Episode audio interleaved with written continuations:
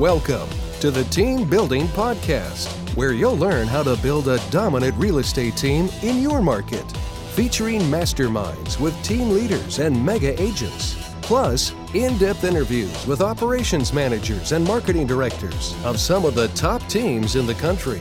You'll learn the latest methods to generate and convert leads, streamline your operations, recruit and train better agents, and raise your profit. And now, here's the latest team building podcast. I'm Jeff Cohn, founder of Elite Real Estate Systems. Uh, super excited about today's topic. This is going to be, I think, a first ever Andy Cuny. Correct me if I'm wrong, but today's session, because we have five weeks, uh, five Thursdays in July, we're giving you a bonus session today and the focus is going to be on questions and answers. So you guys can talk about anything you want to talk about. Um, and if there aren't enough questions, I have all sorts of topics I want to ideate on. Uh, we're just coming off of a great event at Boomtown Unite. Uh, we had about 175 people at my session the first day. I was in one of the main rooms and I was talking about the future of real estate. Uh, we discussed where we came from, where we are, and where we believe the industry is going and there's a lot of craziness going on right now and there's a lot of coaches and a lot of brokerages and a lot of team leaders not paying attention and not preparing themselves. And so i likened it, it at my session um, it kind of came to me people kept asking me about how do you lead generate? How do you recruit? They kept asking me about functionalities of a real estate agent and i likened that to the functionality of a person that worked at blockbuster that loaded the shelves on new release day with vhs tapes so I watch your guys' facial expressions. Our whole world, 95%, I feel like, of the agents' worlds when they connect with me is about how do I generate more leads? How do I sell more houses? How do I overcome a multiple offer situation? How do I overcome the commission conversation? How do I overcome broker commission? Ladies and gentlemen of today, the commissions will be gone in the next two to five years. There won't be commission attached to the transaction. The win will not be in the commission attached to the transaction. The win will be in the concessions that are sold at the movie theater. You're going to make your money off popcorn and hot dogs and nachos. Maybe a little side of jalapenos. And people can disagree all they want, but it's already happening. Um, I had Chris Waters on my podcast yesterday, which, for those that don't know, I host the Team Building Podcast. I think we just hit our 200th episode. We started that like five years ago. And Chris and I ideated on this, and he shared with me that a very close friend of his has been taking leads from Opendoor. And the way it used to work with Opendoor was you would pay a 35% referral fee. Now, Opendoor is allowing sellers to list with them, open the seller's door with an app. The potential buyer enters the property with the seller's permission, no realtor involved. And then when the buyer has a question or wants to make an offer, they're then connected with an agent. And Opendoor is taking an 82% referral fee. The agent keeps 18%. So he said, Well, how does that agent feel? The average sales price is 350,000. He goes on five appointments a week virtually, not in person, 20 appointments total, and he's closing 50% of them. So that's 10 closed transactions at 18% with an average sales price of 350,000 and an average commission payout of 3%. I'll do the math for you. It's about $240,000 a year of income. How many agents do you guys know that would pay an 82% referral fee if they could keep $240,000 a year? That's the future, in my opinion. So this uh, I thought would be a fun little kickoff as we allowed a few more people to join the call today. Um, a quick reminder: if you do include your names, which most of you have done wonderfully, please also include your city, state, so that we can refer deals to ERS coaching clients. Also, if you have a camera on, please don't be driving. I'm fine if you're sitting in a car. Um, also, don't be walking on a treadmill. I think I offended one of our ERS clients when I asked him to never do that again. He canceled like a week later. So I thought that was kind of funny. Um, someone mentioned the event we have coming up in September. We do have a workshop. I believe it's next week. Um, correct me if I'm wrong, Andy. We have a virtual workshop coming up. So for anyone that's enrolled in ERS, I don't know that there's going to be a lot of new things that come at you at a workshop. The thing that's going to be new is getting to experience what our offer, office has to offer, being able to see, touch, feel, being able to sense the energy, being able to watch the agents be held accountable in a real group setting um, being able to check out our studio if you do come in person, and then getting it all in one day or in two days. I think there's a lot of value to that. Every time I have somebody come through, and I know a handful of you have come, who's, who's come more than once? Just a show of hands. Who's come more than once? Who's come once? All right. Who's not come yet? All right. We'd love to see all of you guys more than once, once. Um, a lot of times when people come through a second time, not a lot of times, every time, people say, wow, I didn't catch that the first time or the third time because the problems we have today are different than the problems we had yesterday. And the problems we'll have tomorrow are different than the problems we have today. And so we're coming for new answers. Every time you pick up a book, listen to a podcast, and join a mastermind like today, you have new challenges and you have a new vantage perspective, new vantage point. And so you're looking for new solutions. And we're saying the exact same thing over and over and over again. But for whatever reason, today's the day that you hear it. And it's not for whatever reasons, because today's the day you needed to hear it. And the, the other days when you don't hear it, it's not because it wasn't said, it was because it wasn't the right time. So that is kind of my little quick intro. Andy, do you have anything to say before we dive into some Q&A? Looks like he might be frozen. So while Andy watches Frozen, we will just go ahead and start with Q&A. So, and if you guys don't have anything, I can talk for another 55 minutes, no problem. So we're going to end at 15 minutes after the hour. Um, there's nothing that can't be talked about. However, when you do pose a question, please be mindful that there is a group of 20 people watching live and another 50 that will watch the recording. And so, if we can keep content somewhat specific to the average team or brokerage, that would be awesome. All right, Bill. Well, Bill kick it off. Shaniqua's on deck. Who's in the hole? And if you don't know, these are baseball analogies. Hector's in the hole. Perfect. Great to have you on the call today, Hector. Bill, go ahead. Yeah, so mine has to do as we um, move along the line of building up and getting more agents. Um, your onboarding process for new agents at this point. I know you guys have changed and got mm-hmm. the team, and then you have the broker. But as far as the team goes, can you talk a little bit about your process for your onboarding agents as they come on to the team? So you'll see in the back end of ERS, we had our like top 12 topics that we would use when we onboarded someone. We called that launch training. And so, of course, any organization that brings someone new on should have a process in bringing them on. We haven't built that out for every role except for realtors. We did build that out for the independent model, the dependent model, and the interdependent model. And so it's really just a course of classes 101, entry level everything, boomtown overview, contract overview, um, virtual overview, anything that all of our products that we have, our digital marketing products. And so you can plug people into what we have, and it is somewhat evergreen. It goes over most of the generic topics that an agent would need when they joined a group, and that's under the launch. I think it's under special events. But my suggestion would be that you build something specific and custom to exactly what your your expectations are, because you can't hold someone accountable to something unless you've shared with them what that something needs to be. And so your onboarding, I think, is a great opportunity to do that. Um, it shouldn't usually take someone more than a couple weeks to onboard. And one of the things we found is if you can do it in groups, it's better. And so we'll usually start the onboarding classes once a month. So whoever joins the brokerage each month or the team each month would then get to start on the onboarding at the same time. And then it gives them that little network or little group that they can go to when they have questions. Um, that's our process. I would love to hear if anyone else has a really strong onboarding process. If you want to share with the group, someone else can answer on that one. Uh, one more thing on that, Jeff. So that means so in the launch file under the ERS Google Drive, that's where I'll find I'll find that breakdown. I appreciate it. Yeah, I think it's uh, actually I think it lives in the video recordings. So they're they're all on the site when you go in and you have your Monday, Tuesday, Wednesday, Thursday special events, and then I think one of them is launch. Does anyone know? Nikki, is that right? Is that in is it under special events? Andy would know. No, it's just on its own. It's it. There's a a thing that says agent launch, but Perfect. you have to have, I think, team leader access to be able to access it. Okay. And then you can go in and register your agents individually. I think Kevin has a special code for that.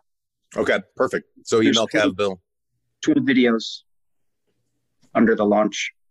So if you're going to do it monthly, um, and you're going to control it in brokerage, then you wouldn't need to worry about all those logins. But if you want to give your agents access to watch them on their own time, then that's when you need to access get codes. Yeah. Anyone else have a process that they'd want to speak to? We're in the process. It's not perfect because you know I got the swift kick in the butt in May.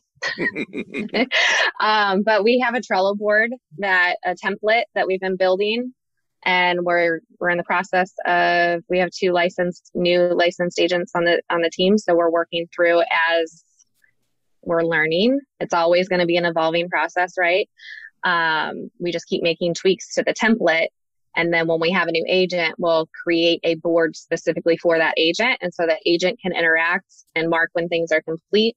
And we have tags, assignments for what's the market center have to do, what's the team lead have to do, what's um, success manager need to do, and what's the agent need to do. It's definitely a hybrid model between the ERS uh, launch and then the KW, uh, depending on what whatever your your market center is using, whether it be uh, locker room or uh, the, the, the command training that that your specific market center will have.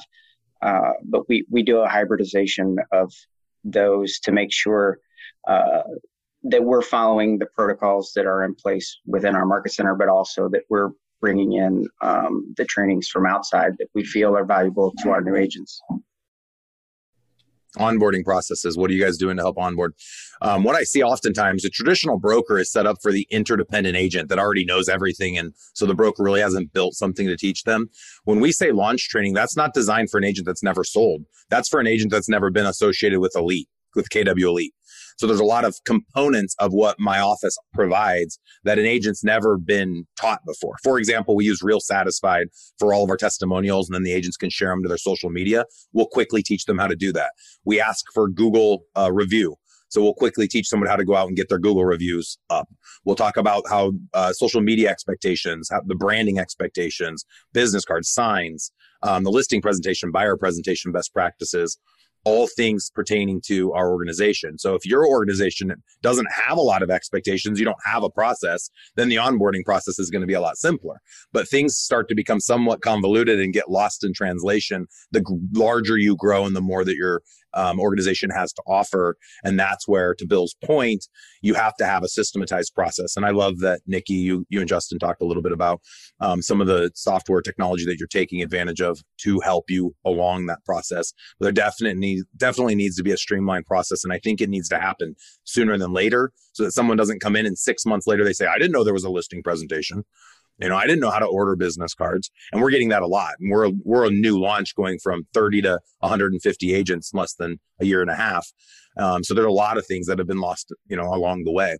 And if you don't hold someone accountable to going to those onboarding trainings, they're not going to go. So there has to be a checks and balances in place when those new agents choose to hang their licenses with you. And it needs to be an expectation or requirement so I would almost say, hey, your first 90 days, it's a probationary period for you to make sure you like us, and we're going to make sure we like you. Part of that process is to finish these classes, to get these things ordered, to do these XYZ activities. And at the end of the 90 days, if you haven't accomplished those things, you're probably not the right fit for our organization. So have some type of a carrot to hold them accountable and force them into learning all of those things. And if someone doesn't take that initiative, they're probably not a good fit for your organization the other thing we did was uh, we built a Google site specifically a team portal for like the listing agreements. We even have so much as this is the social media strategy. If you post on Instagram, you post here, you post here and here. Um, that way, there's no excuse of I didn't know that existed. I didn't know what that did. There's descriptions of how each system yep. comes together. Um, it helps with a lot of that clarity. Perfect. Love it. Thank you, Nikki and Justin, for sharing on that.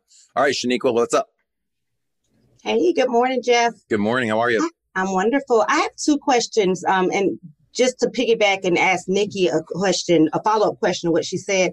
With Trello, I'm just getting familiar with it. Do you did you find a template already built out for real estate, or did you guys have to create the boards? And I heard you say that you create a board for each new agent rather than just a system. Wow. Yes. Yeah. So um, if you create a template, then it's just a button and it, it copies it specifically for that agent. And then you can add them to the board and they can interact.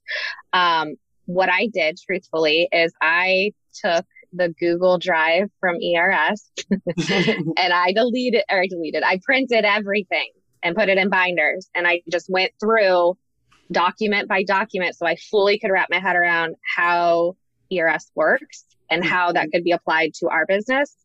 Um, and that was the starting point, the foundation of how we built those Trello boards.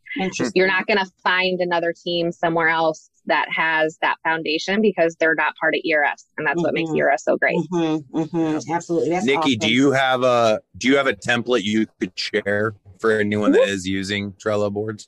Yeah, where is would you? Simple process. Um, Yeah, I can put something together. Is it okay if I send it tomorrow? We tomorrow? can connect after. Okay. Yeah. Awesome. All right. Yeah, so just send it my- to send it to Andy and then he can figure out how to get that distributed. Okay.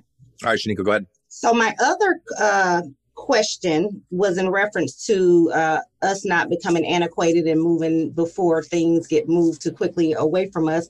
Uh, so I want to sell popcorn and sodas and everything else in concession. so would you liken that to us having partnerships with mortgage companies? And I know, and I'm I'm on this track quite honestly because when I came out to you in March, I know you you speak about it a lot on the podcast, and I don't think I've really dig my heels into it.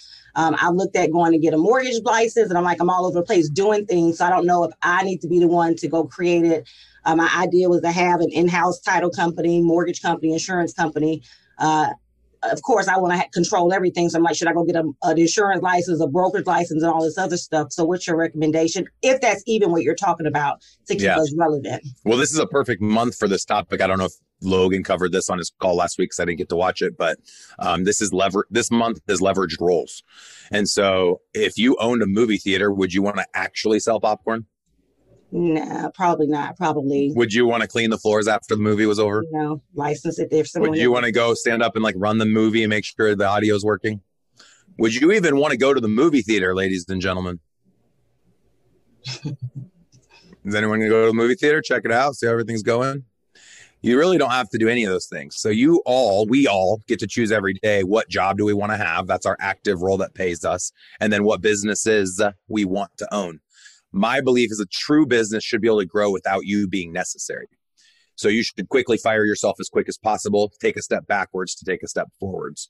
And that has kind of been a practice that I have tracked for about the last 10 years, ever since I launched my real estate team. So using the uh, concession analogy, you know, I know Frank asked about concessions, Andy, and a couple people chimed in on that. Um, take the one that you believe you where you can create the most value. Your start doesn't have to be the same as what my start was. My start was um, strategic partnerships with mortgage, insurance, and title. And then it was ownership in title and insurance. And then it was ownership in mortgage. Um, along the way, you can throw in there investing and a coaching company and uh, property management. And, you know, there's probably a handful of other things I haven't mentioned. So I don't care what it is. It doesn't even have to be in the real estate space. My point is, what would the world look like if you didn't receive a commission check on a real estate sale? How would you stay viable? How would you make money? That's the challenge. And that's the exact question that every real estate brokerage in America asks. If their agents are selling units but keeping all the commission, how can the brokerage still make money? And look at what everybody's doing. All the smartest people. You look at Redfin, look at Zillow, um, all the big tech real estate entities are making their money off of the ancillary businesses. So why would we not choose to do the same? And so you're gonna, there's going to be two camps. And Gary talked about this two years ago in an interview um, at Inman with Brad Inman. Um, Gary prophesied 24 months ago that in the future, this close future, that there'd be two types of agents. One would be the fiduciary agent who's at the center of the transaction, empowered by technology. And that's the Keller Williams war cry. The second type of agent is an agent where the fiduciary, they, they're, legally they're the fiduciary, but the center of the transaction is the technology platform that the consumer goes to. And the agent is just a secondary component of that transaction. It'd be like if you go to LegalZoom, you don't care about your relationship to an attorney, but you're getting one, but they're secondary. I believe that out of the 2 million agents there are today, 10% will be standing in three to five years. So 200,000 agents, half of them, 5% of the current agent count, will be just like us on this call. You'll still make your 5%, your 6%. You'll still be able to convince people that know you, like you, trust you to pay you the five or the six, and you're going to be able to show them why they should. I think one of the reasons they should will be because you're going to become an agent advisor where you're going to be able to help them with the, the concession stands. The other 5% of agents are going to work for big tech companies and, and pay them an 80% referral fee or just get paid a salary like 50,000 a year and 100 bucks a transaction. To survive, you're going to have to be in one of those two camps. Me personally, I want to be in a camp that I can control. If you work for big tech, unless you own the company, so I don't know who here wants to start the next Redfin or Zillow. Unless you own the company, you're going to be in there. They're going to be in control of you. Um, whereas right now we're in a position to be able to control our own destinies as long as we pivot and we have more things to provide of value. The concessions go on forever. Um, if you literally look at a movie theater, it used to just be popcorn, soda, and candy. Now, most of the theaters across the country, they obviously offer dinner. There's a bistro, there's a bar. They're looking for all these new ways to monetize to bring people back in and discover new profit centers for the movie theaters. So I think about like if you think you could get a lot of people to use a roofing company, why not start your own roofing company? Now, your Shaniqua not going to go out and put in the, the, the roofs. You're going to find somebody who you're going to partner with, and they're going to run the roofing company, and they're going to be in charge. Um, but it doesn't have to be roofing; it can be anything. And so, our greatest value. Someone actually posted this to Instagram last week after I spoke. Our greatest value our, that we can monetize is our database because our database is an extension of the relationships that we've created with people by offering them value. Up to this point, people see the value of a realtor as someone that's going to help them buy or sell real estate. People still don't see a realtor as the bridge to mortgage, title, insurance, a fencing company, a roofing company, and a hundred other industries that are out there. But once they see us as that bridge, or once we've chosen to become that bridge, now all we need to do is have a database and a bridge to all of those different entities. And we can own them. We can have strategic partnerships with them where we're just getting a certain dollar amount a month, or we can uh, uh, charge them a fee to be part of our vendor list. And that's kind of the order. It goes vendor, strategic partnership, ownership. And the ownership conversation only comes when you can bring enough leads for it to make sense for said entity to choose to give you or sell you a percentage of their already existing business, which is going to be the path of least resistance when you choose to launch an ancillary business versus doing a startup from scratch.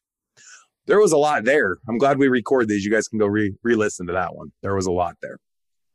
Any follow ups to that, Shaniqua? Are we good? Nope, that was great. Thank you. Well, Hector, I know I put you in the hole, but you really weren't ready. You want to ask anything? This is Hector's first time. I'm really glad he's here. He's opening up our Grand Island, Nebraska location he didn't take very good instructions when I said to put your city state name. So I'm just going to call him out right now. But yeah. When, when all of you have your referrals in Grand Island, Nebraska, Hector is the person to send them to. Send them to me. I'll take him. That's right. Hey, thank you, Jeff, for having me. It's great to be here. A lot of good information. I like your system. I like the way you explain things. Thank you. I appreciate I don't that. have a lot of questions, but I believe me, I will have in the future a lot of questions. You're going to say, why did I get uh, Hector ask questions? You're going to be tired Everyone's going to love it, Hector. Good to have you here, brother. Thank you. Thank you. All right. Who's next? Let's just tell everyone, because um, we have a small enough group, everyone has to ask one question. And you can ask anything you guys want. And you can talk about stocking shelves at Blockbuster with VHS tapes if you want. Who in the group ever rented a video game system? I'm going to see how old you guys are. Oh, Jared, Derek. Oh, a lot of you guys. I remember as a kid, like middle school, fat little shaved head Jeff Cohn, haven't changed much. My me and my friends would go rent an N64 because we couldn't afford an N64 at the time. We'd rent one for like ten dollars, and you get your video games. Just crazy now to watch my kid have virtual reality. He literally has a 60 VR in the room I'm in right now, um, and then every video game system that exists. But pretty crazy times. All right, any anyone have the next question? I got a question. All right, we're gonna go with Ryan, who's on deck. Okay, Jared, and then who's in the hole?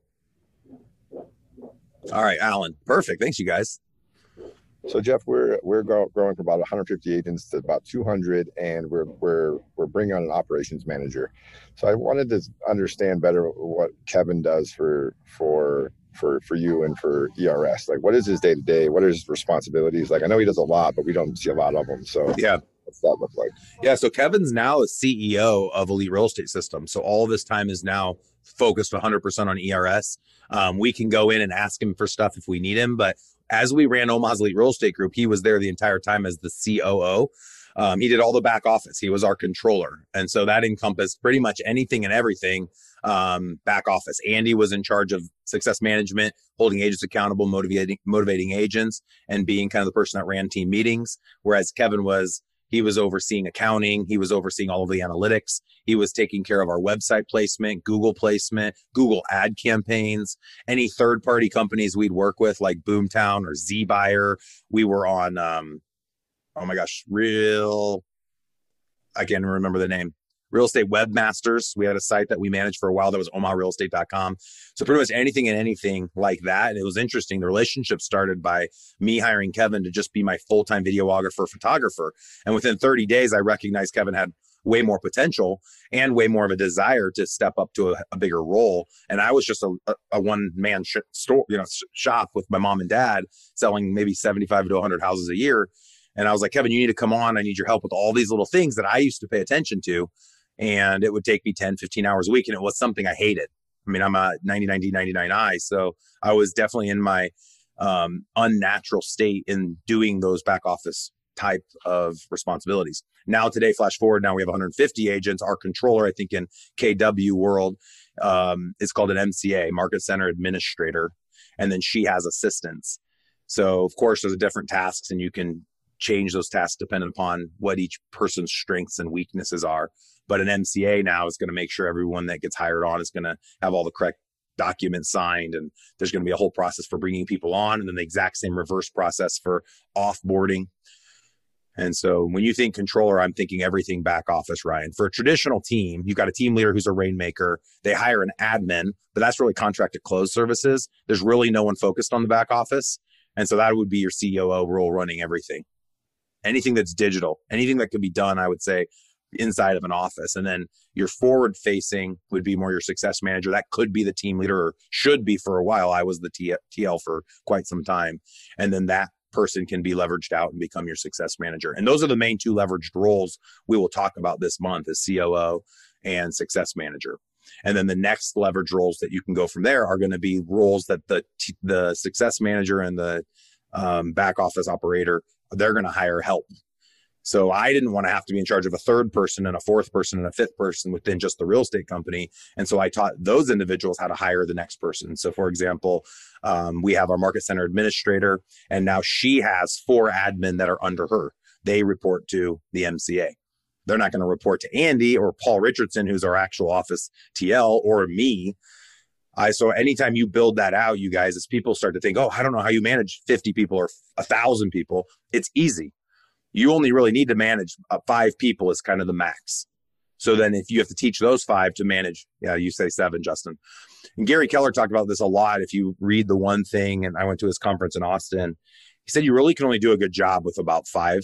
Um, seven if you've got a lot of extra time. Ten starts to become insane. And so I've kind of prided myself on saying I don't have a title right now. I'm chief visionary officer for every business entity that I own. I'm always available for any t- anytime anyone needs me. I try to spend a majority of my time in the lane that I enjoy the most. So that means anything that's making me think a lot is going to be where I spend my time. I love podcasts. I love the coaching calls like this. I love speaking. I love traveling. I love reading and listening to podcasts. So that's where I spend a majority of time. And then the alignment of everything I own. There's a monthly scheduled one hour alignment meeting where we look at P&Ls, we deal with all the big problems that we might be facing. We talk about growth and the next steps that are necessary within each of those business entities. I wouldn't even have to attend those meetings if I don't want to, but that's where I see I can create and bring the most value. All right, Jared, you're next. Hey, um, when we talk about ancillary businesses or um, market service agreements. I am starting early conversations with insurance, and I guess I'm just looking for advice in terms of what are the right questions to ask with that, and what would a proper arrangement look like if you were to partner up in okay. of an insurance company. Okay, so since 2015, I've owned property, um, property and casualty insurance. Most of the time, anyone that can do P&C can also do whole, uh, term life, whole life, disability, and healthcare. But you're usually only really good at P&C or the other. Most don't try to do both. Um, when I first entered into a relationship in 2015, I asked for 15% ownership of whatever book I built. So this already existing company has a book of business.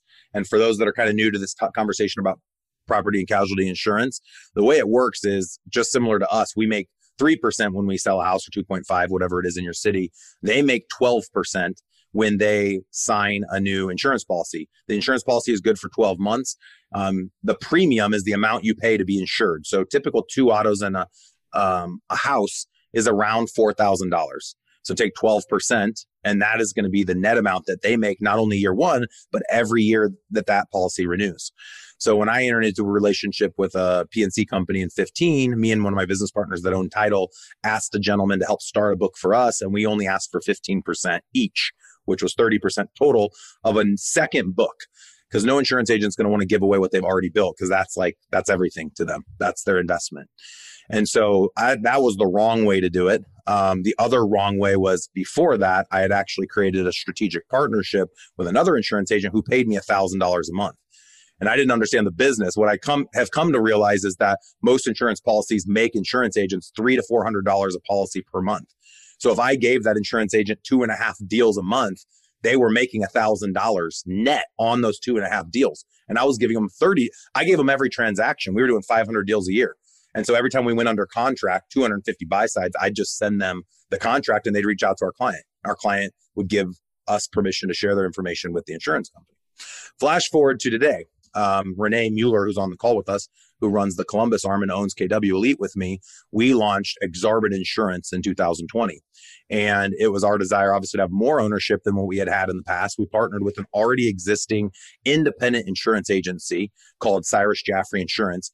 He happened to be the number one independent in Nebraska. Um, he has licenses for doing everything and anything securities. He can do financial planning, uh, but we don't do any of those things. His one thing is property and casualty. Well, we wanted to go with a company that could scale nationally. And so when you start thinking, Jared, of, okay, you're in Dubuque, Iowa, well, how do you know you're not going to have a team in Miami, Florida, or a team in Long Beach, California? we don't really know how big something can get. So always make sure you, when you partner with someone, in my opinion, partner with someone that has the ability, at least has the mindset of expanding when your business starts to expand. So we had that growth mindset out of the gate. So much so that I have even started thinking about not having real estate involved in any of what I do, period. So, like I talked earlier, kind of putting that idea out that you, you, the real estate is the is the loss leader it's the trojan horse and the concessions are everything else but when you come to that realization all you really need to do is bring concessions to someone else's movie theater so if you find that the real estate is the is the Trojan horse, it's the loss leader. Well, what if you didn't even have to own the building where you sold the concessions? What if you could just rent the space? So that's what I'm doing. I want to be in 100 cities, uh, the top two cities of every state, and we want to bring mortgage and insurance. We want to bring investing and digital marketing services, and we will build little KW Elite real estate teams. But those teams, and we tell our partners, are are the Trojan horse to be able to sell everyone in those offices other services. For example, we just launched Long Beach, California, a Keller Williams office there, ran by Rob Agner. They have 350 real estate agents. We partnered with Rob to put a team inside of his office that we would gen- generate referral leads to. And now we're partnering with him in insurance. And we have a strategic partnership in mortgage and we'll we'll bring digital marketing services through Verly to the office as well as investing in the Long Beach area eventually. That's kind of like where the disposable income will end up going. Long answer to a short question. Justin, we'll get to you in a second. I think we have someone else on deck. So if anyone right now is thinking they want to get into insurance, the best people to partner with are the people you already have a relationship with because you've already proven to them that you're going to be able to bring deals. It's not just talk. And so that conversation is pretty simple, Jared. I'll role play it with you. Let's do a phone call. Ready? Jared, what's up, man? Jeff Cohn, how are things going? Good, Jeff. How about yourself? Dude, things are so going so well. I just joined this coaching organization a couple months ago, led by Jeff Cohn, uh, called Elite Real Estate Systems, and we're learning all sorts of things about growing and scaling. And I actually have a really exciting uh, proposition for you, and we need to do it in person. But I just kind of want to give you the groundwork before we meet. Very good. What what what do you have in mind? Yeah, I just know I know up to this point, you know, you've been able to give me those $15 gift cards every time I've sent you a new deal. And I looked at my database over the last 12 months and I've sent you 127 insurance policies. Based on what Jeff shared with me, that those policies total around $56,000 a year of residual income that I've been able to generate to you, which makes me really happy that I've been able to help you build your business. But I don't feel like the coffee is a fair way for you to compensate me. And I want to play a more major role with you and your insurance company. And I have an idea that maybe we could launch a second arm to your company where I'm a 50% owner or 49% and you're 51%. So you're majority, but I could put all of my insurance deals into this arm and I can keep the 49%. Would you ever be open to something like that? Yeah, I like that. So if you're not open, that's no big deal. I've talked to five other independent insurance agents that have told me that they would be interested. So if you don't want a partner, that's totally fine. No hard feelings. I just don't think the $15 of coffee is fair. And let's all be honest, I don't even get the $15 of coffee. When I was selling real estate, people just said, I'll send you referrals. How many referrals did you get? Try to add mm-hmm. those up. So the more deals you can bring to an insurance agent, a title company, a mortgage company, the more valuable you become. But the magic that I have started to discover isn't in your ability to bring deals from the deals you do. It's in your ability to, to create strategic relationships between the ancillary businesses and other teams and other brokerages. Mm-hmm. So when I launched Title in 2015, we needed to have an aggregate total of 500 buy sides a year for the uh, for the economies of scale to work on the numbers. And I assumed five years later that 85, 90% of the title business would be coming from me and my business partner that were doing the 500 deals. Today, about 30% will do about 1,500 sides this year in my title company, and about 30% will come from me and my business partner. 70% are coming from outside relationships that we've been able to build, strategic relationships with investors and other realtors and other brokerages. So it's a real viable business that can exist and be successful without even the existence of my real estate team. And Shaniqua, back to what we talked about earlier, that that's what we all want. How great would that be to go on a one year sabbatical to Taipan and know that all of our businesses are going to keep running and all these ancillaries are going to keep running and the movies are going to keep playing and the popcorn's going to keep getting sold without us having to answer our phones nights and weekends and go on listing presentations and stock shelves with VHS tapes. Yeah, Jared, yeah, any follow ups to that? Yeah, and can you repeat the? Uh, did you say it was twelve percent of the premium on a new policy? Is yeah. what it's 12 average. to 15% year one. Year two is 12. The amount goes down a little bit. But the more policies they have with one particular provider, they get bonuses. Okay. It's just like in any industry. If you're buying lumber from Menards and you bought X amount, million dollars of lumber, they'll give you huge be- benefits back on the back end. Cool. No one ever talks about those. So that's another reason I'm actually open to sharing with all of the other teams and brokerages in my city. We talk a lot about my, the people I've partnered with, even if my competitor, which my number one competitor, who is a mile from my office, just partnered with Cyrus Jaffrey Insurance. Cyrus and I are business partners as well. But it was a win win because the more deals our competitor d- does and we do, we'll both bonus more. So there's like multipliers, right. right. So now instead of us each only make, you know, making 240 grand because we're both doing so much business with X carrier, we're going to each get an extra $50,000 multiplier. So the numbers are nuts, you guys. Um, just take the number like $500 a deal and start playing with that. Say 100 times 500. And now the next year you do another 100 deals and then those, all those other first 100 deals renew. And it's like we get like a 98% renewal rate. At year 10, you're going to be making I mean, depending on how many deals you're doing, you can make a million dollars. But the crazy thing is the valuation. So in a real estate team, if you know how valuations play out, I've listened to a few podcasts with Steve Murray speaks to this. A real estate team is only a 1x. You're, you're really not worth much. Um, a non-team individual agent has no value and a real estate brokerage is usually like a two to 3x unless mm-hmm. a lot of people are buying if you've got like a big keller williams market center or berkshire it might get to a four to five x but most of the time the multipliers are low. Um, in insurance, you can expect about a 3x. So if your book of business is bringing a million dollars a year, that's $3 million. And the cool thing is there's tons of buyers. So if you had an independent book of business right now that generated a million dollars, there's 10 different entities that would buy it from you, no questions asked. It's all based on what's your attrition rate and how much is it generating a year in profit. So based on exit strategies that we should all be thinking about 10 years from now, 20 years from now, I think including property casualty insurance is the easiest one because no buyer has a company they want to use, just like title. They don't have an opinion. They'll use whoever you say to use. And the beauty is the insurance company you own can earn it. They'll just say, hey, we're going to give you a second option. That's what our office says. We have insurance mortgage title in our hallway. So does Renee. So do all of our expansion locations. And we say to our agents, because we can't force it, our agent advisors, we teach them to say, use who you feel comfortable with, but always get a second opinion from yeah. our businesses to hold the people you feel comfortable with accountable to making sure you're getting the very best deal. And we win nine times out of 10 because if you partner with an independent, which it has to be independent, they mm-hmm. typically will have 20 to 30 insurance products that they can offer. Whereas if you go to State right. Farm or Liberty Mutual or any of the others, they have one product, their product. So do you think they're going to tell you, oh, don't go to State Farm, now go to Liberty Mutual. We can't offer you a good deal. They're not going to tell you that. They're going to take your money. Hey, so, do you run into any issues with, uh, you know, you said that you and the independent started a, you know, like like your own in- insurance company, but also the value is having other agents use that um, use that company. Do you ever have any concerns about the original company getting most of the premiums that are, are anything but your business that you're referring. Does that make sense? No, I 100%. Yeah, it's just like saying generating an internet lead and making sure I'm getting the referral fee on leads yeah. I generate versus so they have another existing business. I don't own any of it. It does about a hundred um make sure I get these numbers right. hundred thousand dollars a month in premium is their business. Our business was started off, and of course we were low in the beginning. Now we're up to I think Renee, we were at a hundred thousand. So we're getting close to where there. I think we're at about eighty thousand dollars a month in premium. So um, they they do about as much business on their own as we do with, uh, partnered with them, and they just code it. They code it KW Elite or Nebraska Real Estate or Cyrus mm-hmm. Jeffrey Insurance.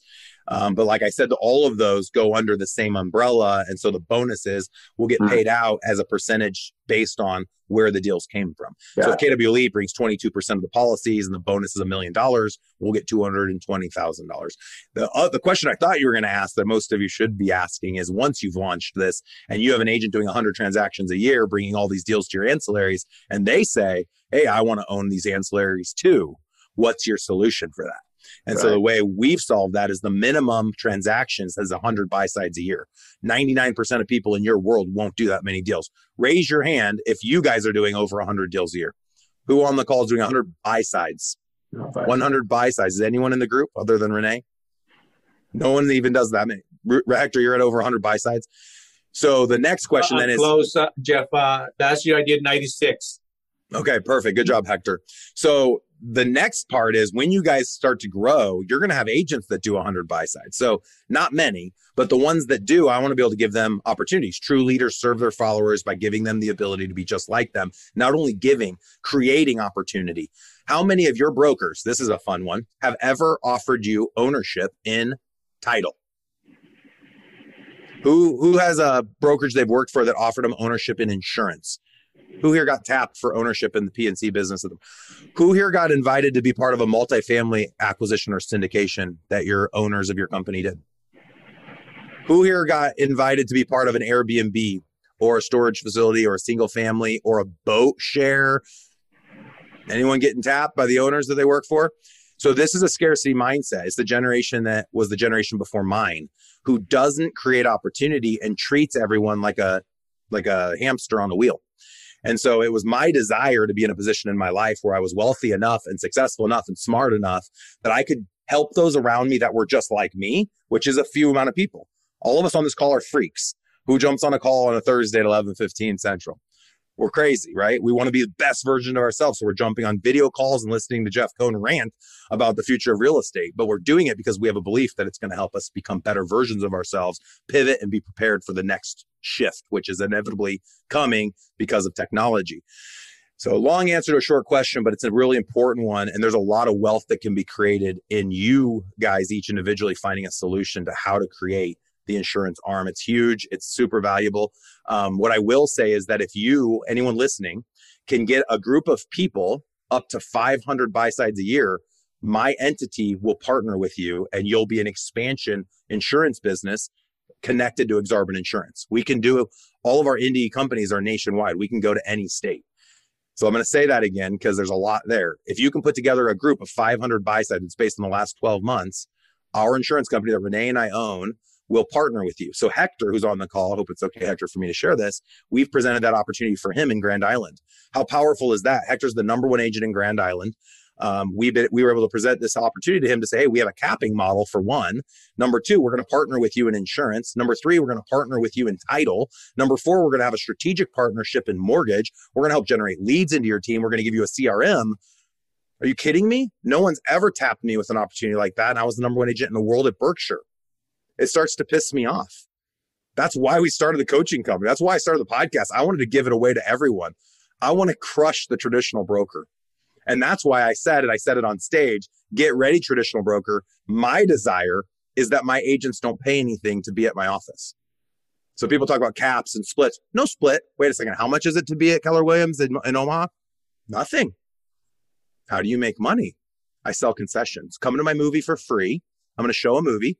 But if you want popcorn, you have to buy my popcorn. If you want to go to the bathroom, you have to use my bathroom. If you want any of the services, you have to use ours. And of course, we can't require that, but that's going to be the overriding feeling is that they need to support the ancillaries and we're not going to charge them anything to be in the office. That's changing the game. Guess who already did this 10 years ago? When you signed up for Gmail, how much did they charge you? When you signed up for Facebook, how much do they charge you? When you use Google Forms, Google Docs, Google presentations, how much does Google charge you? How much does Pinterest charge you? How much does Reddit? How much does Fox News or CNN, all those apps you download, all the video games you get for free? Fortnite was free. I don't know if it still is. And then they sell outfits that my son buys for $10 to put on his character. It's an NFT. And that's the next thing to talk about that I get freaking jacked about. Digital assets that cost us nothing. Things are getting crazy, ladies and gentlemen. All right, who was on deck? And then we'll jump over, Justin, to your comment. Alan, go ahead. I was so, really along the same lines, and I don't want to beat it to death, but getting into some of these other businesses. So, you went down the line of insurance and doing a second arm with an agent. What about on the title side? I'm not the 500 sides. Is there another way to get in with title, or how would yeah. you recommend approaching Great. that? We have chosen right now strategically, we don't want to focus on expanding title. Um, while title can be very profitable, it's also there's a lot of legalities surrounding it, and the laws to title are very different in each state. So right now, I'm not expanding my title arm. A lot of the big businesses are choosing to expand title, and we might find a strategic way to do it. And if we do, we'll open up opportunities for partnerships. Um, but we haven't gone down that road. Right now, our primary focus is mortgage and insurance. Those are the biggest um, profit centers, I think, in the real estate industry. I don't think, I know. Um, so that's where our, our primary focus is. So we will partner on insurance um, nationally. We'll do strategic partnerships with mortgage nationally. You don't have ownership of mortgage entity, but we generate leads and partners with you on the referral fees. And we'll do um, inside of Keller Williams, we'll do partnerships on real estate teams and investing will actually only be an opportunity for the companies that have our real estate teams because we're going to teach agents inside of our teams nationally how to invest, how to do luxury, how to do all the different things that we're figuring yeah. out how to do in Omaha. I guess more so, I was referring to how do I approach local title companies here. Yeah, same conversation, same role play that I had with Jared on the insurance. Same exact thing. So is it a second? It's not really a second book of business for them. so you, that, depending on how big they are, you could go in and say you wanted ownership of their already existing entity. They're all very prideful and very old fashioned. So you're gonna have a hard time getting anything that they already own. Title's tough. So you're going to have to pull somebody away from an already existing title business that has all their licenses and insurance and know how to run, how to run title. But they're only going to do that if they see that opportunity as better and not high risk. And people that work in title are typically high SCs and don't like high risk. They like certainty. So this is a long time in the works for me to kind of figure out and navigate um, how to how to launch these entities and building relationships for 10 years of trust and proving on myself.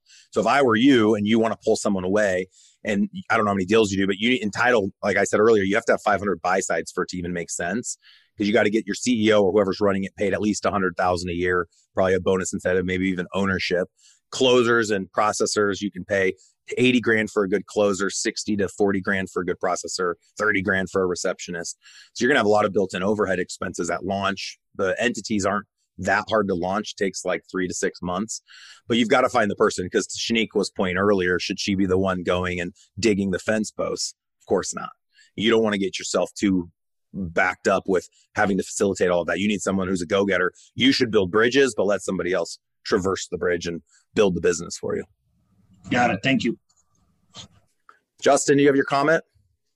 Yeah it's a it's a it's part discussion part question, but it, you know, it's it's based on what I believe is is a shared vision, and it has to do with uh, uh, CAPS and the the expansion of that program, and uh, how, do you foresee CAPS and the acclamation of that program as CAPS becomes geared more towards um, the popcorn and concession uh, side of things and less towards um, we're doing this to help agents uh, achieve different tiers of transactions and you know as the focus turns away from real estate and more towards these ancillaries how can uh, the caps program still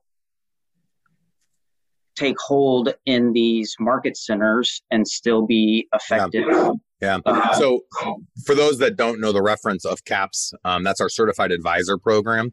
We have certified advisor programs in all of our Keller Williams offices. And the idea is that an agent should not be able to be inter- interdependent. So they start off dependent if they haven't done at least 36 career transactions in the Midwest and maybe around 16 career transactions on the coast. So we've created a dependent team inside of all of our offices called a CAP team or certified advisor program team.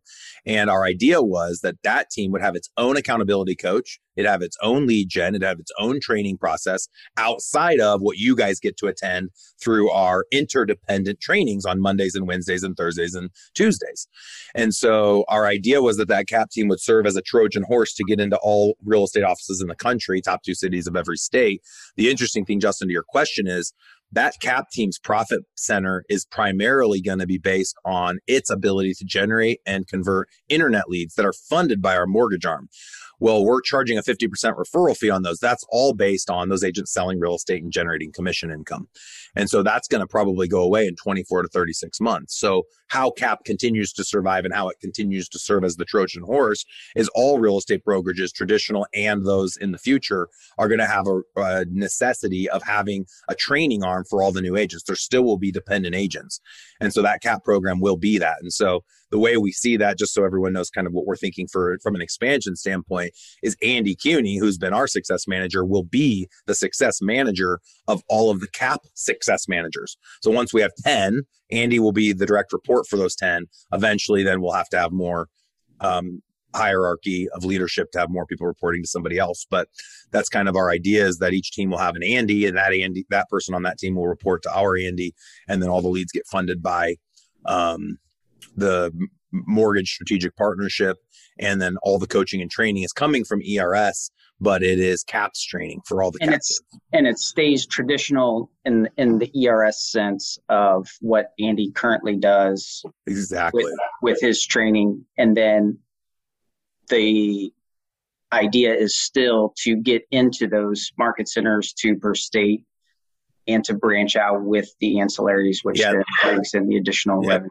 And just like Jared and I talked about with the insurance conversation, when we go to Long Beach, California, as an example, and we've presented now to about 30 market centers, we're keeping it all in Keller from an accounting standpoint and accountability standpoint. Everyone's using the same stuff. They're all in the same sandbox, but we're open to traversing the brokerage brand because I'm agnostic. I don't care if it's Keller or Berkshire or whatever. What I care about is I want 190,000 years versus 80,000 years. And so in Keller Williams land, what I what we believe in from an entrepreneurial standpoint is directly aligned with Gary Keller and everything Keller Williams believes. That's why we chose to be inside of Gary, of Gary Keller's world. However, um, if we aren't acquired by Keller and or we're not seeing the profit centers we need in Keller, we then will open up outside of and ERS clients will be our first people we tap. So if you're not at Keller and you know if you're planning on going to Keller and you're thinking, man, I want to be a cap team. The challenge though is we found it's better for us to partner with a brokerage with 300 agents than a team with 20 agents because our win isn't selling real estate. Our win is bringing the concession stands. And so that's why when we meet with market center owners and or if we met with any of the brokers that own the companies that a um, handful of you align with, if we shared with them that by partnering with us, we're going to generate leads into their office, charge a 50% referral fee, we're going to share 50 50 on the 50% we collect, meaning they get 25, we'll get 25, but we run it all. We give them a cap program, we give them ERS, we give them a Boomtown platform, we partner in insurance, and we give them the ability to do investing the same way we do investing in Omaha, which we've acquired hundreds of doors following our strategies. I don't see a broker in America that can say no to that if they don't already have it. And most don't have it. Most brokerages are making three to 6% net profit in today's money and over the next two to five years, what happens to that brokerage model if they don't have the concessions? They're going to have to charge more fees. So you're going to see everyone, it's going to be a crazy flip flop. They're going to go from trying to be 100% model, but that won't be survivable. They're going to have to charge 50%, 40 They're going to start charging more, and the agents are going to go to the place they don't have to pay anything to my office where there's no fees. And how are we surviving? Oh, the ancillary businesses. And so all the other brokers are going to scramble to, to get those. And I think they're going to have lost a majority of their agents before they get there. Now, on those interdependent teams, are, are they using Boomtown, Sisu, all, all of the same, basically ERS, CRMs, and, and we, yeah, they're they're all encouraged to. There's no rules, so um, it was interesting when Gary recruited me. Gary Keller, he he said the one sentence I always need to hear And that's that there's no rules. Sky's the limit. Do whatever you want, obviously within reason and ethically. But we wanted to feel the same. So when we go somewhere, if it doesn't make sense to use ERS, which of course that wouldn't happen, but let's say Boomtown or uh, Google Ads to generate leads, and now we need to go check out Zillow. I mean, we're going to do whatever's going to work best in each location. Cool. All right, who was next? Maybe we didn't have a next. We have four minutes. You guys want to do one more question? Any follow ups to anything we've already said? Who liked who liked this Q and A session? It's good stuff. Who has heard anyone talk about this? Who else is talking about this? You guys have brokers teaching you this stuff? Sam, you have a broker teaching you this stuff? Yeah, not to the level that you're doing it right now, but she she's working towards that, and she is offering ownership within the brokerage. What city? Oh, you're Alpern, Rhode Island. How state. many deal? How many deals do you need to be doing to have ownership? Um, of the brokerage of or the ancillaries. Um, they have. She's offering ownership of the brokerage and the ancillaries. No, she's offering ownership of the ancillaries. Okay. Is there a minimum? No, uh, it's basically you have to be able to offer a certain type of value that she would need as she's opening those. So her and I are opening up a um, ISA company right now. All right, I love it, dude. That's awesome. Um, I will warn everyone: be very careful in when you structure these deals. You need to have legal, strong legal behind you in each state. Um, you cannot say, "Hey," because like Sam couldn't approach his broker and say, "Since ten percent of the deals out of this title company are from me, you have to sell me ten percent of the title company." Or once you have created a partnership in insurance and you're doing 50% of the business, but you only own 10%, you can't legally say, hey, I'm doing half the business. I want half the ownership. That's all against CFPB guidelines. So we've spent hundreds of thousands in R&D and in uh, attorney fees to make sure I, have a huge target on my back because I talk about this stuff completely open on the podcast, on stages with our coaching clients. And so we've made sure everything I'm saying we're doing we have gotten the stamp of approval from a attorney we've hired who actually worked with RESPA for 12 years and has set up a lot of these different entities. So just be sure in each of your own uh, respective states when you structure these deals, don't just trust Jared, your insurance agent that you reach out to. He says, "Oh, I know how to do this. I'm going to do it." Do not do that. Make sure there's an attorney involved that blesses it so that when somebody comes after you, not if, everyone in your world will be jealous of you because they haven't already done it. And so when they're jealous of you, they're going to file complaints in your city. And when those complaints get filed, somebody's going to come and knock in and they're going to want to see how you structured your operating agreement. They're going to want to look at your books. Bad things can happen if you cheat the system pertaining to this. People go to jail all the time um, for not having these structured the right way. And they just, they say negligence. Oh, I didn't know. Well, shame on you. You need to know this is a big deal. So uh, make sure you hire really good legal counsel if you do choose to go into some of these strategic partnerships. Ooh, we can't live, leave on that note. That's kind of a depressing note. Any any final questions or comments? I have one question. You Last question. about a 500 deal minimum, but you said you're doing a, an alignment with Hector at 100 deals. How, how did that work? Yep. So Hector can't have. That's a great question. Um, Hector will not have an opportunity for ownership until he can bring together a group of people, and it could just be agents in his brokerage that are doing 500 deals. So this is a really great strategy suggestion that Hector gets to listen to, and we're doing it with him now. And that's date before you get married. So the best thing to do, I can't believe how many people I've approached and I've said, "Hey, if you do 500 deals, then we're open to partnering." And they'll say, "Okay, when we get to 500 deals, we'll start sending you deals." And we say, well, you need to make sure that you like us now. Just start sending us all of your title and mortgage and insurance deals now. And once you hit 500, then there will be opportunities for ownership. And they say, well, we're really happy with the people that we're with now. And I'm like, okay, so you want me to build an opportunity for you once you hit the 500, but you're not going to date me prior to that. I have no interest in doing business with someone like that. So Hector's going to partner with our brokerage and this wouldn't be a requirement, obviously, outside of Nebraska, but in Nebraska, he'll partner with the brokerage. And then once his organization is doing 500 or he chooses to create strategic partners, which he has the right to do that. And it can be with a competing brokerage, it can be with a builder, it can be with a developer. It doesn't have to be all inside the brokerage. He just needs 500 buy sides. Then we will create a new entity. It'll have an LLC, an EIN number, it'll do its own tax returns. Um, and then all of those insurance deals will go into that entity. All the title deals will go into that entity. And then all of that flows up to our umbrella. And what we offer is 50% ownership in insurance and 50% ownership in title. So when you guys start thinking about the deals you want to structure, if you can bring 500 deals, we believe based on the numbers we've ran, that's worth 50% ownership in both insurance and title at 500 deals. The problem is most people can't get to that. So if you yourselves aren't there, which most of you aren't and didn't raise your hand, it's okay just go find five other agents. You most of you are at 100 deals a year. Go find four other agents that are 100 deals and say, "Hey, I think we should approach so and so." Or you guys can approach so and so first and say, "If I can put a group together of 500 deals, would you be open to this idea? We would keep 50%, you guys would keep 50%." And if you're the one putting the deal together just like a syndication, maybe you keep 25% and you bring in five other people at 5% each. And you just say, "Hey, I'm putting the deal together." And maybe you're the one that pays the money because usually you have to have an established base value of like a thousand a share. So you could say to the other five percent, "Hey, I'm going to pay the fifty thousand to get us our fifty percent, but I'm going to bring you each in at five percent." And the best part is you can choose. They can choose everything. Like someone will say, "Oh, I love my closer," or "I love my insurance agent," or "I love the processor." Awesome. Let's take them away from the companies that they're at.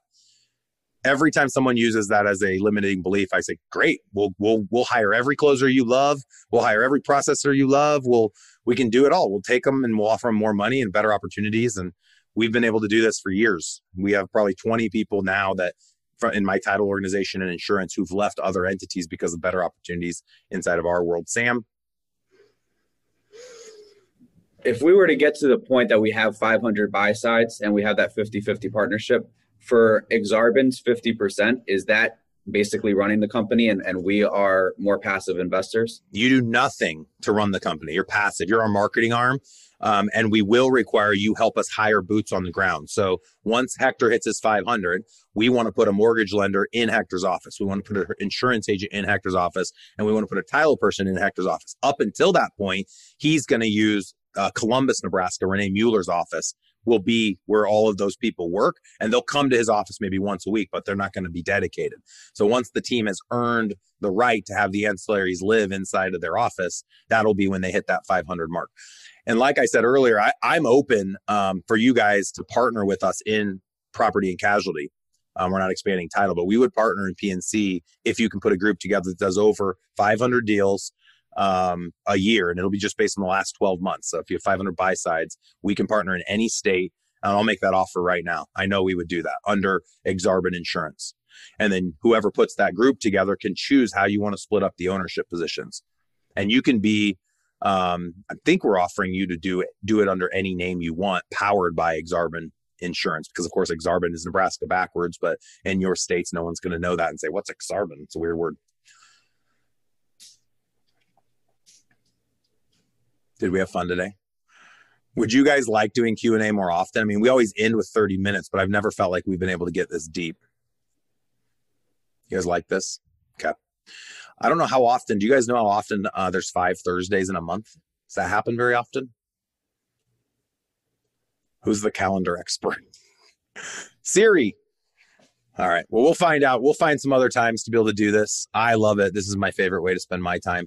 Um, you guys are doing awesome. Thank you for all your support. If you're not, uh, if you haven't gone out yet to give us a review on our podcast, we're still looking to hit a thousand reviews. Would love for you guys to give a shout out to ERS as well. Um, Bill, you had mentioned coming out in September. You guys, I'd love to see all of you. See, being in person, you feel my energy now. Just wait till we're together. You're gonna get all of me and more. Uh, we stay up all night with you guys having fun. We go out. It's not a sellout event. Nikki's smiling. Uh oh. It's not a sellout event where like you see the presenter for an hour and then they ghost. Like we're with you to the end, and I'll be up first. I'll go to bed last. Uh, we can do workouts at my house if you're into like CrossFit and want to do group sessions there and we can have a really good time. So I would love for all of you to come out in September if you can make it. If you can't, with the virtual event is awesome. I think it's like 50 bucks or something for you guys um, and totally worth it. So that's next week if you want to check that out. There's five this year. There's four the next three years. Oh, interesting. So five months this year with five Thursdays. And then the next four years. The next three years, there's, there's four. four. Okay. So let's just do that. I'll promise you guys that every month that there's five Thursdays, I'll do a Q&A just like this one. This was really fun. Appreciate you guys. Keep doing what you're doing. Keep watching the Thursday high levels. Get your agents on the Monday, Wednesdays. Um, if you're wanting to invest, get on the Tuesdays. Um, I'll give you a quick teaser. And I love watching people start to fall off because this is going to be really exciting. Our goal next year is to bring you high level ancillary coaching so that your mortgage partner, title partner, and insurance partner can jump on once a month and have a mortgage expert, title expert, and insurance expert mastermind with them about how to build and scale your ancillary. Elite Real Estate Systems, ladies and gentlemen. Have a great day. Have a great weekend. It's good to see you all. Whoa! Whoa! Whoa!